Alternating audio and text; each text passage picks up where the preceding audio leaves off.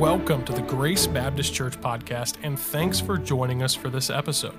Before we begin, please take a moment to subscribe on Apple Podcast, Spotify, or wherever you listen to podcasts. If you enjoy this content, please don't hesitate to leave us a five star review and share this podcast with your friends. We'd like to extend an invitation to you and your family to join us for worship this week at Grace Baptist Church. We'd also love to connect with you online at gracekettering.org. Thanks again for joining us and enjoy the episode. Acts chapter number 21, and let's look at that this morning. Acts 21 and verse number 17. If you're there, say amen. Amen. Let's read together, and we're going to read a little bit of an extended passage, so I'm going to ask for your, your concentrated attention, all right? Acts 21, verse 17. And when we were come to Jerusalem, Paul and the brethren, there's probably about seven along with them, along with, uh, along with Luke, the brethren, the church, received us gladly. And the day following, Paul went in with us unto James. He was the pastor of the church there, and all the elders, the other pastors, were present. And when he had saluted them, he declared particularly what things God had wrought among the Gentiles by his ministry. And when they heard it, they glorified the Lord and said unto him, Thou seest, brother, how many thousands of Jews there are which believe. They've come to Christ. And they are all zealous of the law, the law of Moses, especially some of the ceremonial laws. Verse 21 And they are informed of thee that thou teachest all the Jews which are among the Gentiles in places like Ephesus and, and Corinth and other places to forsake Moses, saying that they ought not to circumcise their children, neither walk after the customs. Again, the, some of the ceremonial laws. Verse 22 What is it, therefore? The multitude need, uh, needs come together. The church needs to gather, for they will hear that thou art come. Do therefore this that we say to thee, We have four men which have a vow on them. Them take and purify thyself with them, and be at charges with them, that they may shave their heads, and all may know the, those things whereof they were informed concerning thee are nothing. Basically, everything they've heard about you as you've been on these missionary journeys, uh, really it's nothing because you're coming alongside of these guys making a Jewish vow, and you're actually going to pay for it. And so everyone's going to know you know the news is going to travel around town. Paul is is okay. He's he's not against us and so on. So that's that's what james and the other pastors are suggesting. And all may know that these things are informed about verse 24 they're nothing but that thou thyself also walkest orderly and keepest the law. As touching the gentiles all right going back to acts 15 which believe we have written and concluded that uh, they observe no such thing, uh, save only that they keep themselves from uh, uh, things offered to idols, particularly food, meat, and from blood, and from strangled, and from fornication. Then Paul took the men, these men with a vow, and the next day, purifying himself with them, entered into the temple to signify the accomplishment of the days of purification until that an offering should be offered for every one of them. And when the seven days were almost ended, the Jews which were of Asia, these are non believers, when they saw him, Paul, in the temple, stirred up all the people and laid hands on him, crying, Men of Israel, help! This is the man that teaches all men everywhere against the people and the law and this place being the temple, and further brought Greeks also into the temple and hath polluted this holy place. For they had seen before with him in the city Trophimus, an Ephesian, whom they supposed that Paul had brought into the temple. Verse 30. And all the city was moved, and the people ran together, and they took Paul and drew him out of the temple, and forthwith shut on the doors were shut, and as they went about to, what is it, church? Kill him. You're still paying attention. Good job. Tidings came unto the chief uh, captain of the band that all Jerusalem was in an uproar, who immediately took soldiers and centurions and ran down unto them. And when they saw the chief uh, captain and the soldiers, they left beating Paul. Then uh, the chief captain came near and took him and commanded him to be bound with two chains and demanded who he was and what he had done. And some cried one thing and some another among the multitude. And when he could not know certainly for the tumult, he commanded him to be carried into the castle, into the fortress. Verse 35 And when he came upon the stairs, so it was that he was borne of the soldiers for the violence of the people, for the multitude of the people followed after, crying, Away with him! And Paul was led into the castle, and he said unto the chief captain, May I speak unto thee? Who said, Canst thou speak Greek?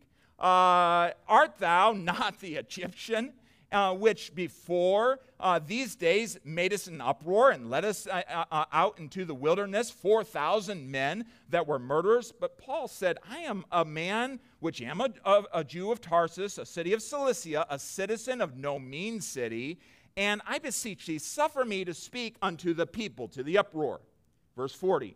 And when he had given license, Paul stood on the stairs, beckoned with the, hand, uh, with the hand unto the people, and there uh, and when there was made a great silence, he spake unto them in the Hebrew tongue, saying, and we're going to leave his message for them until the next time. And that's all of chapter uh, 22. But let's uh, grab from this what the Lord has for us. You may be seated. Thank you for standing. Let's pray and ask God to bless our time in the Word. I do not pray out of just a tradition. I, I literally pray right now that the Lord will calm our hearts and that He will give us what we need this morning. I am unable to feed you as I ought to feed you. Uh, that is something the Lord only can do through me. And uh, really, it's not me, it is his, his Word. And so I'll do my best to be faithful to the word and just to open up this narrative. It's an account, really happened. It's not just a, fairy tale, it really happened, but we can learn things from it. And so let's, let's ask God to teach us this morning. Would you do that with me? You pray as I pray. Father, uh, I just ask you this morning that by your Holy Spirit, you would be our teacher, our guide in the, in the, this, the truth that you have given us here in this passage of Scripture. Lord, I have asked this question of you this week why did you put this particular passage for us to read these 2,000 years later? Why did you feel it was so important that we would know and see this account? Why did we need to, to go through the, the, the turmoil or the, the differences of opinions between spiritual leaders and then see all this happen to Paul? Why? And Lord, I pray that you would uh, just teach us the meaning of this passage so that we might better serve you this week. You've, you have us here in this place today. You have each person here. And so I just ask that you would be our teacher and our guide. And I pray that you be glorified in, uh, in, in this, your body, uh, your church. May you be preeminent. In Jesus' name, amen.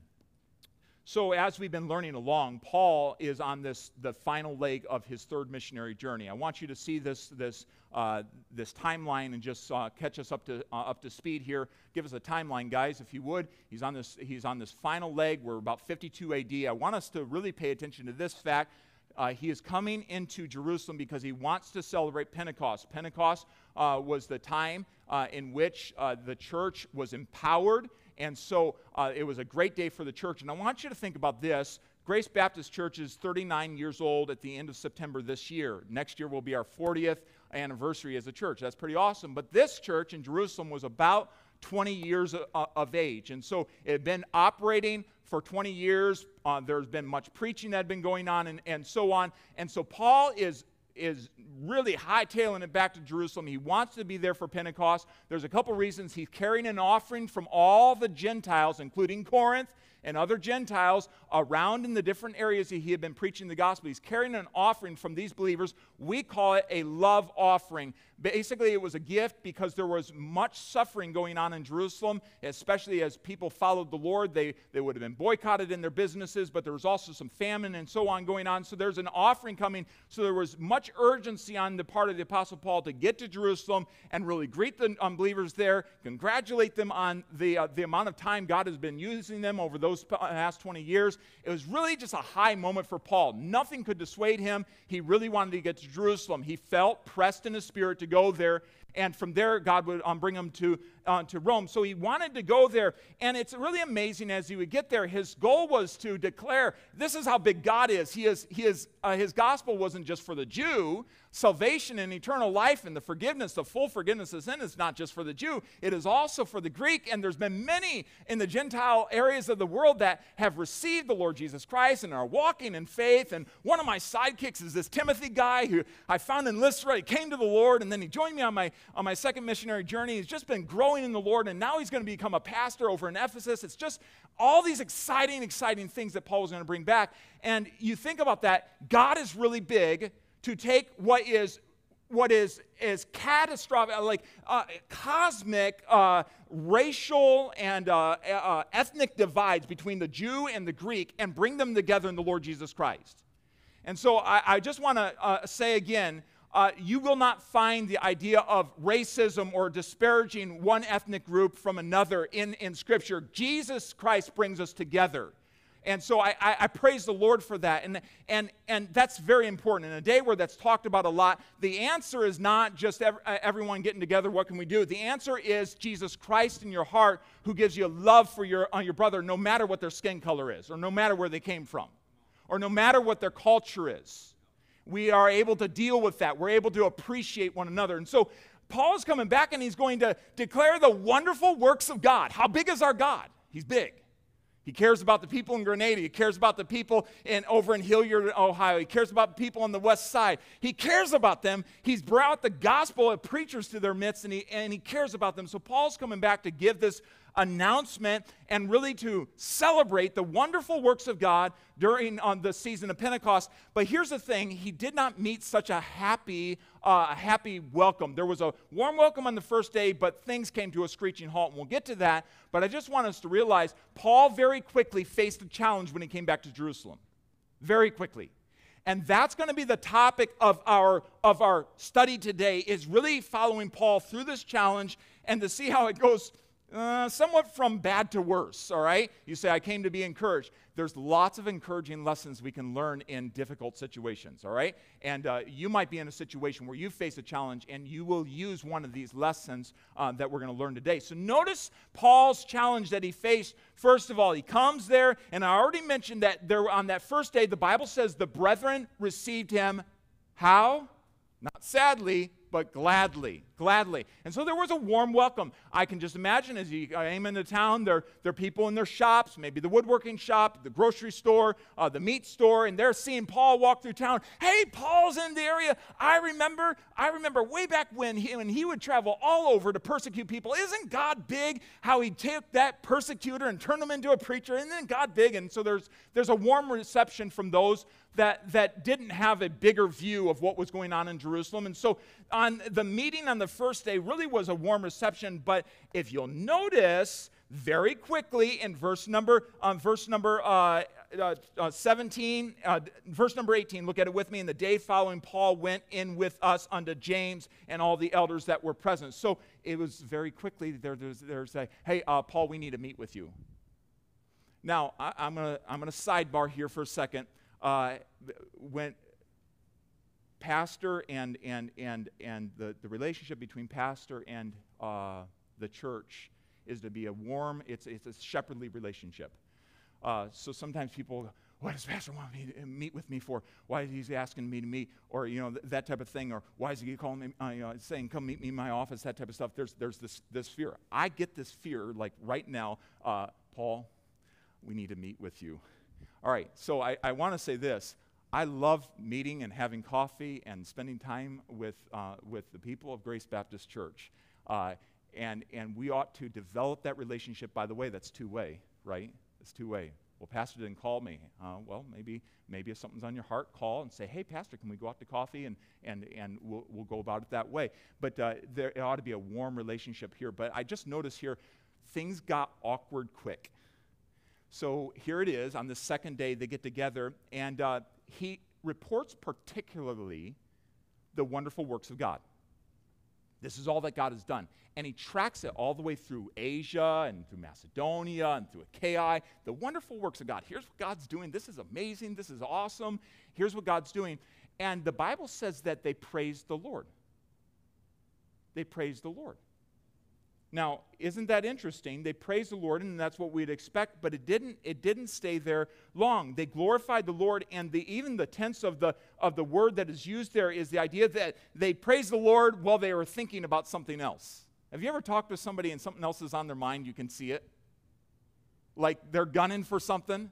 Well, this is the idea of this, this meeting. So you can kind of um, feel this meeting. James has something on his heart.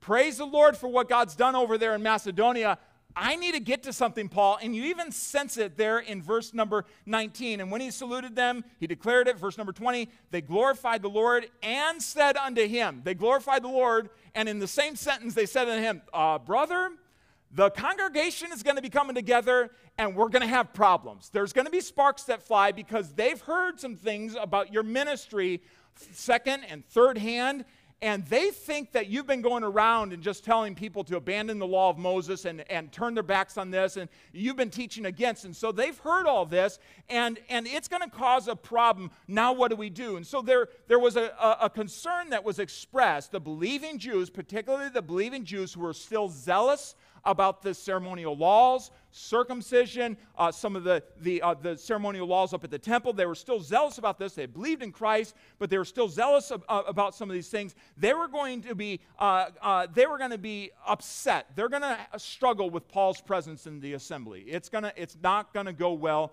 There's going to be some problems. The Jews there in Jerusalem had retained their Jewish way of living, circumcision of their children, kosher eating, uh, on keeping the Sabbath day. Uh, no one forbid them to live that way. So many Jews had come to Christ and had just gone on living, living in that way. And so Acts 15, we're not going to go back and preach that, but Acts 15 really deals with how, how, to, how to deal with uh, believers who have differing opinions in, in this matter and acting out of deference towards one another in that way, especially across the cultural divides. And so it wouldn't have been until much later, AD 70, when the um, temple was destroyed, when much of that worship would have, would have ceased. So this was still ongoing even among the believing Jews. And so the problem that James, Pastor James, the, the pastor of the church that was gathering there at Jerusalem, he was facing, he's looking out and he's realizing, my flock is going to be really disturbed. Now, Paul's a good guy. We praise the Lord for what God's doing here, but we're really going to have some problems here because Paul kind of carries some baggage and some, some uh, associations and some teaching they've heard about, they've been informed about, and it's going to be a problem. Now, I want us to realize Paul had done what the Lord had called him to do. In Acts 9 and verse number 15, the Lord had specifically told Ananias, when you go pray with Paul, this is the man I've chosen to, be, uh, to carry the gospel to the Gentiles. So he had done what he was supposed to do. This was God's call, specific call upon his life. James was doing what God had called him to do, to be the pastor of the church, the largely Jewish church at Jerusalem. So here's what I want us to really catch here in this, this challenge.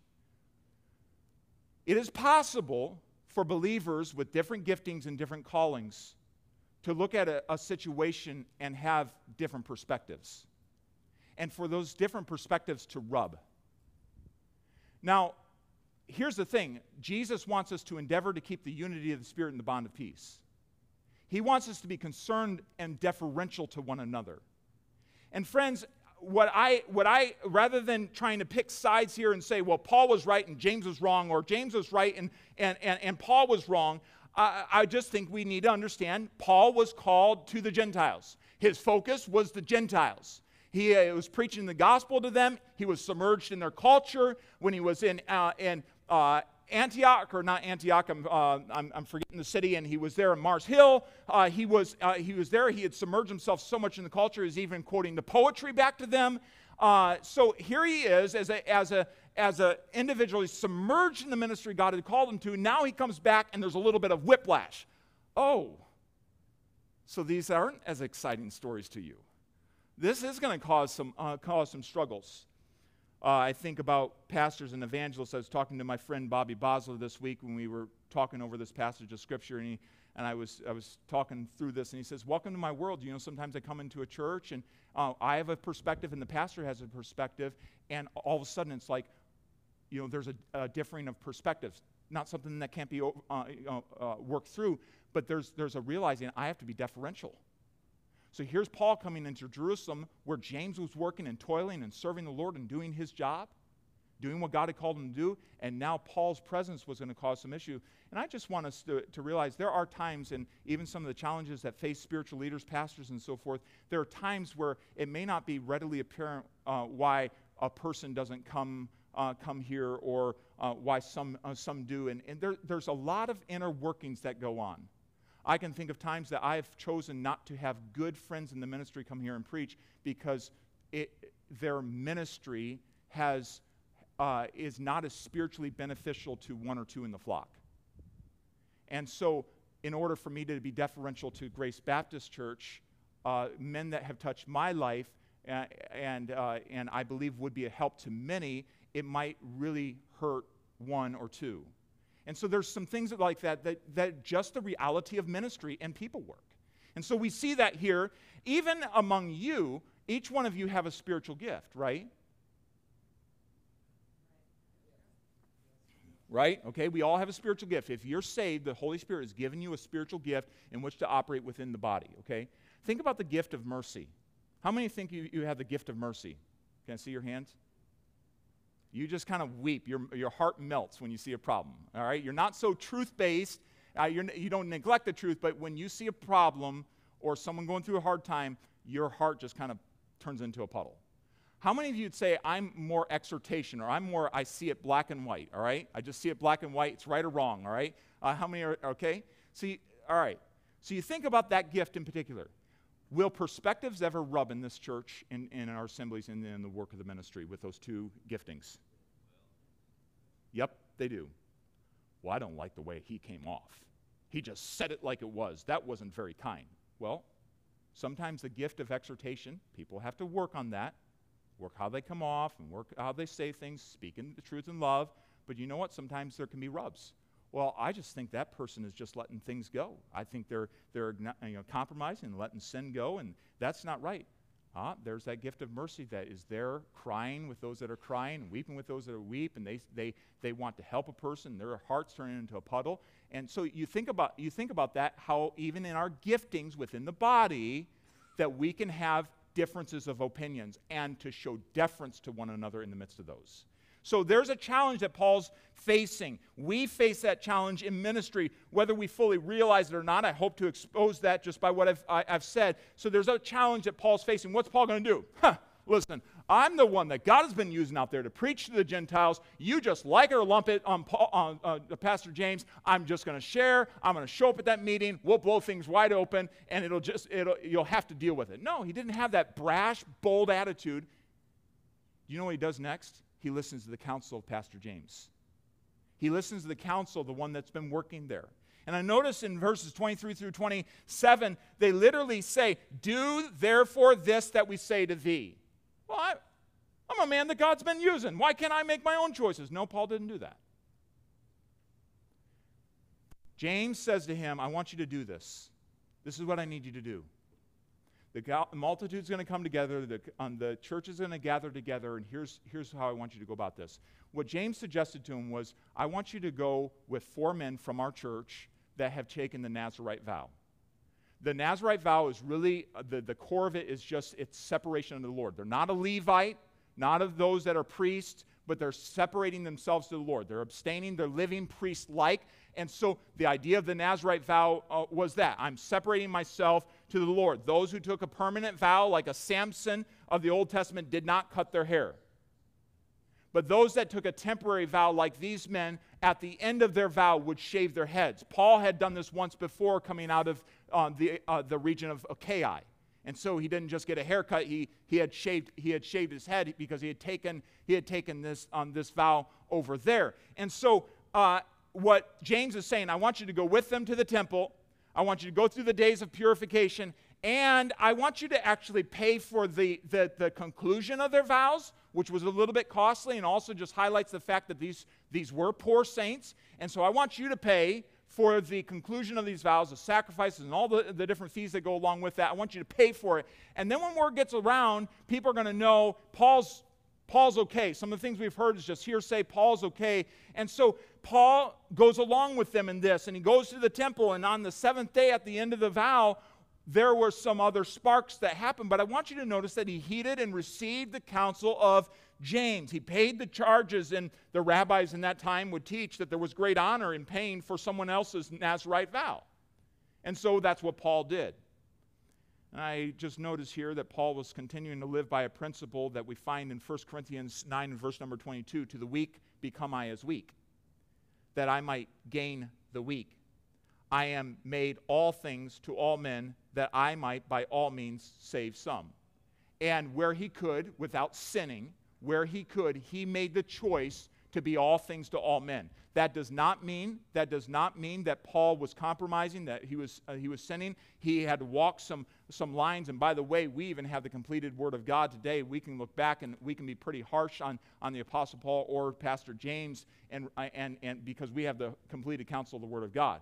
We need to be careful not to do that. But his heart was, I'm, I'm going to show deference. I'm going to show deference. Can I just really encourage us in this matter of showing deference? Of showing deference and being careful to endeavor to keep the unity of the Spirit in the bond of peace. So, Paul is going to show this deference. I think of uh, missionary Hudson Taylor. When he went to China, he went there from Europe and he would wear his, he would wear his uh, uh, black, long clothes. Uh, and so he would go out and he would preach, and he got kind of a cold, uh, cold welcome. And in fact, the Chinese individuals, as he would go out and preach, nicknamed him the Black Devil. He was bringing a contrary message, but he also did not look like them. And so he was really running up against it. He decided that he was going to trade in his European clothes for the Chinese style clothes, the baggy, the baggy pants, the hat, the, the so on, so on of that day.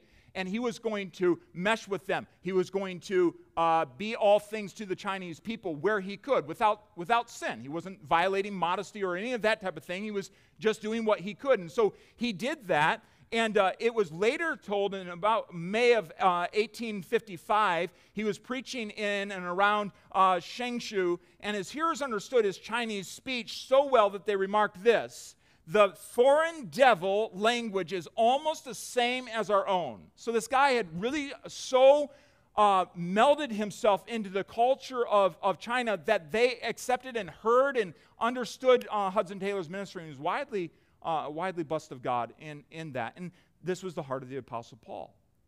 So, Paul demonstrated grace in not just listening to Pastor James and the elders there at the Church of Jerusalem, he also demonstrated grace by receiving the counsel that they, they had. Are you too big to get counsel from someone else, even when you don't fully agree with them? I'm not talking about in areas where, where the word is clear about sin. I'm talking about in areas we can yield. Are you humble enough? Do you have grace? By the way, pride is the opposite of having grace. Are you, are you full of grace enough to receive counsel? Say, man, you know what? I'm, gonna, I'm going to yield and show deference in this area. And that's what Paul, Paul did. Be kindly affection one to another with brotherly love and honor, preferring one another. Okay, Pastor James, that's what I'll do. And so he faced this challenge. He receives his counsel, but I want you to notice verse 27 everything changes. The end of seven, uh, seven days were up, and he goes up to the temple to finalize this vow with these four men. The days of purification are up, and he's up there, and all of a sudden, a different group of Jewish individuals there in Jerusalem saw and spotted the Apostle Paul. These were not believing Jews, these were the Jews from Asia. And we find there in verse number 27 the Jews which were at Asia saw him in the temple, stirred up all the people, and laid hands on him. Now, this wasn't just like laying hands, like, bless you, brother, um, brother Paul. That wasn't the idea. They laid hands on him, they dug their nails in. I mean, they were after him. And, and so it was a very intense moment there as, as contention arose in the temple there with the Apostle Paul. And they cried out, Men of Israel, help, help. I mean, they were, they were set on, ga- on gathering a group. Now, these guys that were from Asia were likely the same guys that were a part of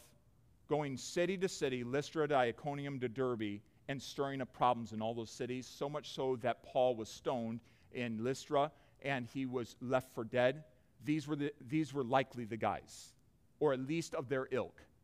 And so these guys were now celebrating in, in Jerusalem, see the Apostle Paul there, and they stir up all of Jerusalem, everyone there in the temple, uh, uh, against the Apostle Paul. And so there were some accusations that were made, but it was all based on the fact Acts 4 and um, 14 and verse number 19, it says that, that there had there, there, uh, these guys that were up in Jerusalem had um, been uh, a part of, of, stoning, but it was all based on this matter of, of envy. They, they, were, they did not like what the Apostle Paul was, uh, was teaching. And so some of these were probably the Jews from Ephesus area that recognized Trophimus and thought that he had brought Trophimus, a Gentile, into the temple, which was a no go. We'll get to that in a moment.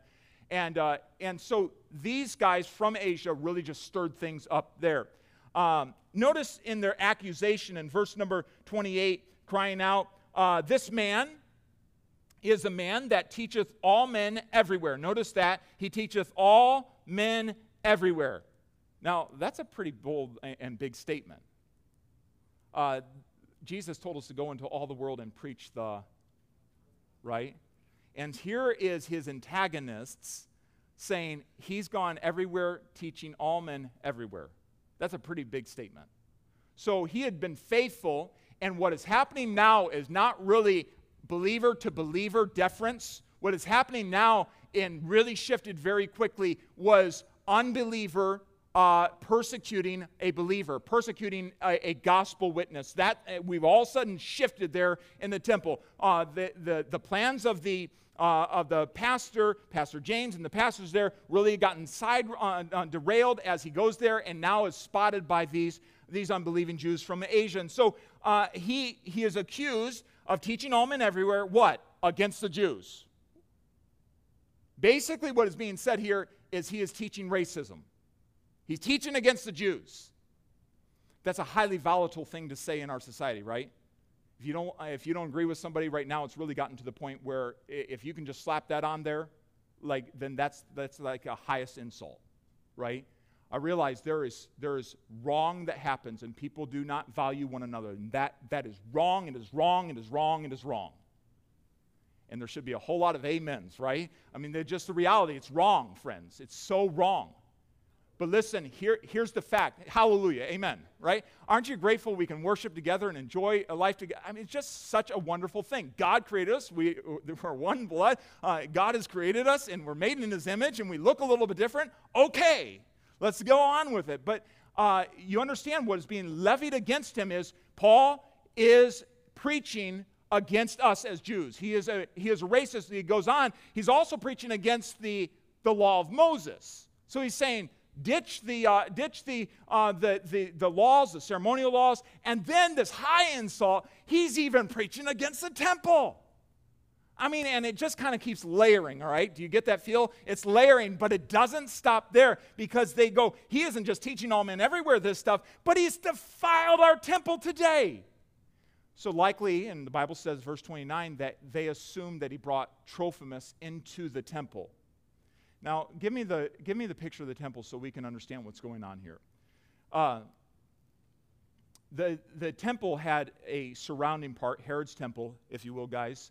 Uh, Herod's temple had this part of where that large courtyard area, uh, which is the court of the Gentiles. So Trophimus would have been allowed out there. Any Gentiles would have been uh, allowed out, uh, out there. However, inside, uh, you see the gate beautiful at the front where the man in uh, John, or, uh, Acts chapter 3, I believe it was, that was, was healed uh, right, uh, right there. So inside the temple, no, no Gentile was allowed. In fact, there was a sign outside of that part that basically said this if you go in, your death is on you. You're responsible for the death you're going to die nice and welcoming, right? Uh, it was a no go. So just understand, and would you guys advance that so we can see that they've actually uncovered this, this, this, uh, this sign? Uh, no foreigners may enter within the barricade which surrounds the sanctuary and its enclosure. Anyone who's caught do, on so doing will have himself to blame for his own ensuing death. So you can see that the tensions between the Jews and the Gentiles were really, I mean, it was, it was there. And so they assumed, in their emotion, they assumed that Paul had brought Trophimus in, And so now this was a high insult. In fact, let's watch as it goes a little bit further and see, uh, see uh, what happens uh, as, they, as this happened. Um, I do want us to catch this, though. The accusations that are made against Paul right here are not true if you go back and study Scripture, if you go back and study his ministry. He was not telling, uh, telling the Jews, don't, don't follow after this. He, he did not push them away. He did not disparage and disparage. He did preach that Christ was the fulfillment or the end of the law for righteousness. And that is what we still preach today. You will not be in heaven by your good works. A Jew will not be in heaven by, by offering sacrifices. Christ is the fulfillment of the law for righteousness. The way into heaven is through the person of the Lord Jesus Christ. I am the way, the truth, and the life. No man comes to the Father but my, by me. He was boldly preaching that, and by preaching that, they felt that that was in complete. Uh, it was it was completely uh, against their religion, and and for them it, it, really was, but it was the truth that divided, uh, divided there. And so they had twisted his words. And I just want us to realize the accusations that were coming against Paul were unfounded, but I do want us to catch this. There are going to come accusations from an unbelieving, godless world, those that reject Jesus Christ. They, they will come against believers. And when they come, do we go, oh, I'm sorry, I back down? Or do we stick by the truth? Jesus told us in Matthew chapter 5 and verse number 11 Blessed are ye when men shall revile you and persecute you and say all manner of evil against you falsely for my sake. Jesus said, Blessed. Did they falsely accuse Jesus? Oh, yes, they did. Yes, they did. In fact, Jesus went on to say in Luke 6 26, Woe to you, not blessed, woe to you if all men speak well of you. You got a problem if the whole world's at peace with you because the message that you're supposed to be bringing to them is diametrically opposed to their religions that are, you all come, you, you, everyone's a child of God, you all get to heaven. It, it's diametrically opposed to the, the religions of the world. Jesus said it's a narrow way. I am the way, the truth, and the life. No man comes to the Father but by me. Yes, it's a narrow way, but it is the only way. He is the only door into heaven. Do you believe that this morning? He is the only door into heaven. That's what the Bible says. And so, as we understand that, these accusations came against Paul, and we ought not back away. Friends, there's going to be more accusations that come down the way.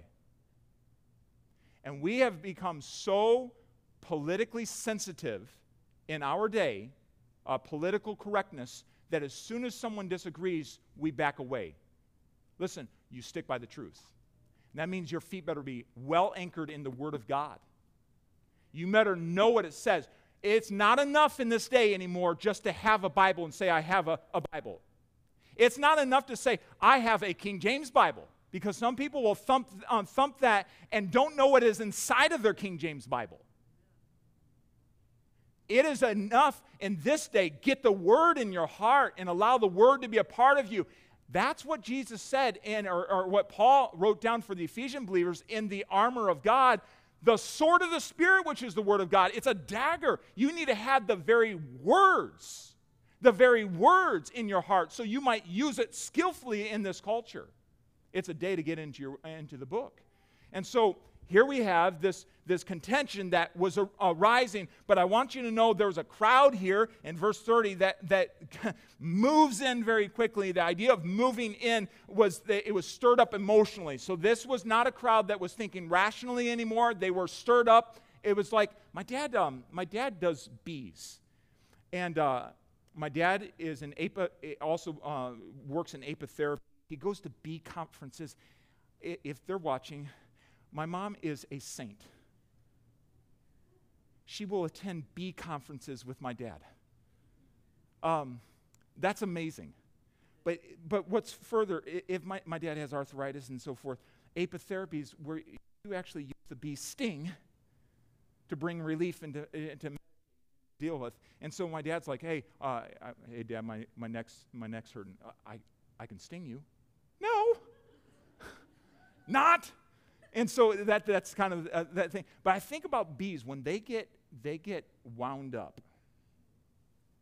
I can think back and uh, working with Brother Dennis and going to uh, homes, and I, I, can particularly remember a home where the bees had wound up inside, some honeybees had wound up inside. They had to take off the side of the house and get them out. You, you had to call a very, very special and brave person to do that. And they come out and they suit up and so on. Some don't.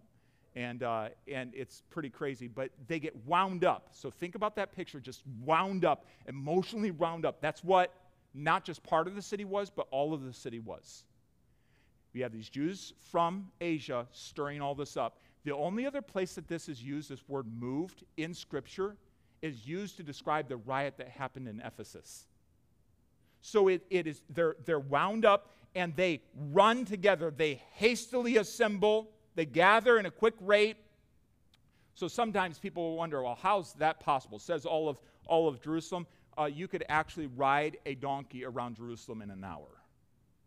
So we think big cities, you couldn't do that here in Dayton. This was not a, an incredibly large large city. So here it is. They're, they're coming. Give us the south entrance of the, uh, of the, of the Temple Mount, if you will, uh, guys. You just understand that this was not a large area. They, and I want to get the picture. They're, they're descending. News is spreading fast. They're descending upon the south en- uh, uh entrance, getting up there into the court of the Gentiles and they are rushing in on this scene. So the whole city is out on it, and the situation is escalating. Paul's dragged out of the temple. So let's go back to that and, and picture this. He's dragged out of the temple, likely out of the gate beautiful. He is dragged out, and the Bible says that uh, they shut the gate of the on the gate on the gate uh, quickly. I mean, they shut it. It's likely the Levite priest or the Levite police force that, that does this. And as they're dragging him out, verses 31 and 32, they sought to kill him. Do you agree this is escalating really, really quick? The chief captain, and I want us to notice back in this picture, I want us to notice uh, uh, the fortress back in the, back in the, uh, the northwest corner of, of the temple um, complex. I want us to notice um, how that, that has those four towers, but that is where there would be, at this time, uh, historians believe at this time there would have been probably about a thousand soldiers held up in there. And there was a man who was over the soldiers. We find his name in, in chapter 23, Claudius uh, uh, uh, Lysias, and uh, he was over a thousand soldiers. And it says in the scriptures that, that he brought the soldiers and centurions, so those that were captains over hundreds, he brought them down. So they came out of the, the, the, fortress and came down into the temple area and they began to deal with the situation. So just imagine uh, uh, somewhere around a thousand soldiers, maybe less, that were uh, coming into this situation. You have this hive of anger that's going on there all around. They don't know what's going on. They, I mean, it's just, just chaos that is, that is going on down there. And, and the chief captain, Claudius, uh, comes down and he commands Paul to be bound, not with one chain, but two chains. This guy calls this much of a stir, he must be a really bad guy. This was against Roman law to have a stir like this. That's why over in Ephesus, when we read about that stir, we find that they were afraid. The, the, the soldiers over there were afraid about that stir that it was going to get back up to the Roman, the Roman leaders. And so it was against, uh, against the law. They literally bind him. They try to figure out, he tries to gather information. Who are you? What's going on? What, what caused all this? They couldn't even figure that out because of the chaos. They literally pick Paul up. The soldiers bear him. I want us to get that picture. The soldiers bear him up into the, uh, into the fortress, and they're on the steps looking down uh, over, the, over the court of the Gentiles and all. And Paul asks a question, and we'll get to that in a moment, but it's really amazing how quickly this just went from bad to worse there in the temple complex. All because Paul was falsely accused of preaching the word of God in many Gentile lands. And I want us to again just grab a hold of this. These, these that had stirred this up were envious, according to Acts 13 and verse 45. They were envious of the success of the Apostle Paul in the truth. And so they came against him. By the way, there's going to be times where those that are ungodly are either motivated by envy, jealousy, or other motives, and they come against the people of God. They come against the people of God, and they, they hate, uh, hate them or they persecute them. And Jesus forewarned this in John 15, verse 18. He said, If the world hate you, ye know that it hated me before it hated you. If you were of the world, if you were just one of the world, the world would love his own. The world would love his own. But because you're not of the world, but I have chosen you out of the world, we're a called out assembly church, amen? Therefore, the world hateth you. It's a problem when we do not see any response from the ungodly towards the church. When the church is so, when the followers of Jesus Christ have so blended in with the world and compromise. Now I'm talking, I'm not talking about changing the, um, the style of, of uh, you know, changing from European clothes to Chinese clothes. I'm, I'm talking about compromising convictions, the truth of God's word. It's a problem when we water down the message so much that the world is okay. It's okay with the people God. There's no, there's no, there's no distinction. Listen, we are a called out assembly. There is to be a distinction between the world and the church. There is a, to be a distinction between your life and the people you work with. And ought to be evident in love, joy, peace, long suffering, gentleness, goodness, meekness, temperance. Against such there is no law. It ought to be in those areas. There ought to be a difference there, and they ought to see that. So Jesus said, They're going to hate you. Jesus told us if we're not willing to pick up our cross, deny ourselves, and, and follow Him, uh, we can't be His disciples. He told us that. And I just want us to, to think about this. Jesus came to the, on the earth, the greatest person to ever walk the face of the earth, the God man. He came to the earth and he got a cross. Do we expect to follow him and just get compliments all day long? The world gave him a cross. His own, he came unto his own, and his own received him not. Do we expect just to get applause and compliments? Friends, we have really we have really come so far away from what scripture teaches us what jesus teaches us in our american mindset. We just want the applause. We want to um, please everyone. We want to get everyone's approval. Listen the gospel does divide. The truth of the gospel does divide. How are we to speak the gospel? The truth in love. We're to uh, love our enemies. We're to care, uh, care for them. But we must remember that what is happening to Paul, Jesus forewarned would happen. Now, I want us to see, and lastly, how was Paul's response to this? I can't believe you're doing this. Get these chains off of me, you dirty rascals. Well, that's sometimes how Christians talk back to the world. There's no, there's no sound of that. Sir, could I speak to everyone? I didn't know you could speak Greek. Aren't you that guy, that Egyptian that led an uproar? No, I'm from Tarsus. Calm. So much so that Claudius allowed him to address the crowd, and we'll see that in chapter 22. And here's what we can learn from the life of the Apostle Paul facing this challenge. He, he showed deference to Pastor James and the elders there and to the church of Jerusalem. He showed grace.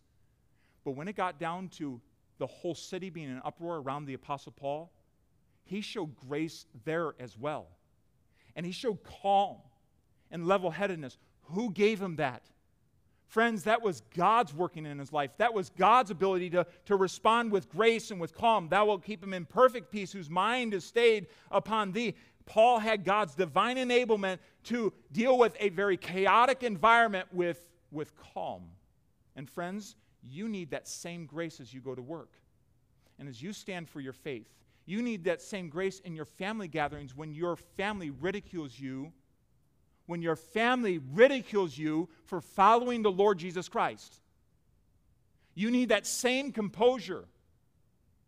You need that same, uh, the, the resistance of, oh, I can't believe you're doing this, that, that kind of that, murmuring and disputing disposition. Paul said this in Philippians. He said, Do all things without murmuring and disputing. I wish Toby was in here. I, that's, that's forever going to be locked in my mind, uh, Gregor's, as Toby's verse. Do all things without murmuring and disputing. But he says, Why? That may be blameless and harmless as sons of God without rebuke in the midst of a crooked and perverse nation, among whom ye shine as lights. And then he goes on to say this holding forth the word of light if Paul had murmured, disputed, gotten angry towards Claudius and the soldiers that day, do you think that Claudius would have allowed him to preach a gospel message in the next chapter? No. Oh, how we need God's grace to respond to a hateful world. You've been watching?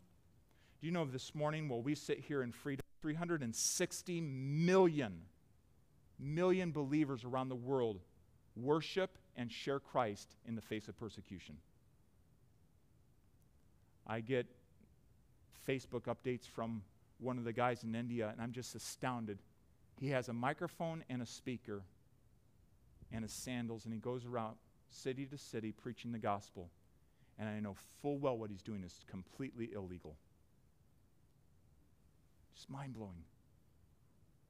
Yet we sit in, in, in comfort.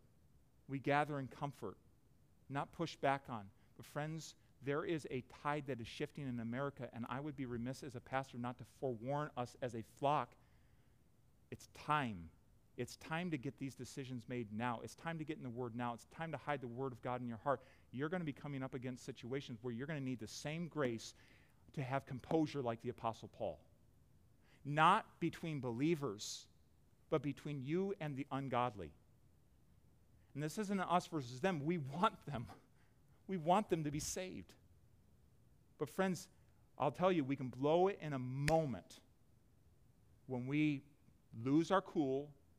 They had lost their cool, Paul didn't. Now he's going to have a chance to speak to many. In chains, speak to many. Think about that. Think about that. To speak again, uh, to the crowd that angry people had gathered together for him for a platform for the gospel. What an amazing God we serve, and how God can use us if we'll respond like the Lord Jesus Christ. Jesus told us in Mark 13 that we aren't even to think ahead what, we, what we'll say in those moments, that the Holy Spirit, He promises that the Holy Spirit will, will, will absolutely give us what we need to say in those moments. So, we live in a day of increasing chaos. Nothing's new under the sun. Paul faced it. We're going to face it. We are seeing it. I don't know about you, I get alarmed by some of the things that I see around us. Okay, how are we going to face that chaos? How are we going to deal with perspective issues within the flock, among God's people, with grace, like the Apostle Paul, with humility, with deference? How are we going to deal with the chaos that's without and the struggles and, and sometimes the hatred with grace? With grace. Lord, help us to do that. And so, would you bow with me this morning and let's ask the Lord to help us to grow in the grace and knowledge of our Lord and Savior, Jesus Christ. He is so good. He's promised us His grace. We can come to the throne of grace at any time and ask for help in time of need. We can face anger and show love. Whether that's family, in the work, in the community, we can face anger and show love. We can face hate and give compassion. We can engage error with the truth. We can lift up Jesus Christ. He's the only one who can forgive sins, preach a message through our life, through our lips, give a message of hope when all around us people are falling apart. As you sit there in your seat this morning, I want to ask you do you know that you're that you're born again this morning? Do you know that heaven is your home? Do you know that Jesus has saved you from your sins? You say, Absolutely. I know I have a Bible reason. There was a time in my life where I turned to Jesus Christ and placed faith in Him alone for salvation. He saved me of all my sins. When I die, I will spend eternity in heaven. Could I see your hand? Would you, would you give, uh, give admission to that? I know for certain that I'm on my way to heaven. Amen. So many hands. That's great. I know I'm speaking to some that have not yet made that decision, and that's fine. We love you. I love you. Jesus loves you. My greatest prayer is that, that God will help you to, to understand and to realize the immense love of Jesus Christ for you. And I want to invite you at any point, we'd love to take the Bible with you today and show you from the Bible, answer more questions that show you from the Bible how you can know for certain you're on your way to heaven. I will make that a specific goal today. I, I, I'd not eat lunch to spend that time with you. But if that is something you've not yet settled, today is the day of salvation. Don't wait till tomorrow. You don't know that you have tomorrow. Today's the day. I want to talk to all of us as believers, those who have just raised their hand. Could you with certainty say this as a, as, a, as a choice today, and then I'm going to invite you to pray upon this. I will, when faced with differences of perspective because of calling or gifting among my fellow believers, I will respond with grace and deference. I'm asking God to enable me to do that. I will respond with grace and deference. How many would say, That is my heart today? I want to have that deference towards my fellow brothers and sisters in Christ. You'd raise your hand to God on that. I want to have that heart of deference. Amen. Amen. Let's, let's model that even today as we go to lunch in a few moments. How many say, I will seek God's grace for that composure? I can't imagine being in the situation of the Apostle Paul, but I need that composure in the face of my family, my coworkers, in the face of ridicule or even persecution for my choices to follow Christ. I need that grace, and I'm calling on God today for that grace to have composure in those moments. And you'd say, That's, that's how God's working in my heart, and I, I raise my hand to that. So I, I imagine behind your hands today there are some there, there are some, there's hurts, there's, there's struggles that you're going through. And I want you to know if you'll go to the throne of grace, God will give you grace. Divine enablement, enablement beyond yours. Let's stand to our feet and let's take time to pray all across the auditorium. Father, thank you for this good time that we've been able to be together. Now, I pray that we as your people would respond to your word. Those that don't know you yet would respond as well. And we pray these things in Jesus' name. Amen. Thank you for listening to this podcast. To learn more about Grace Baptist or how to have eternal life, visit gracekettering.org. And remember, you are always welcome at Grace Baptist Church.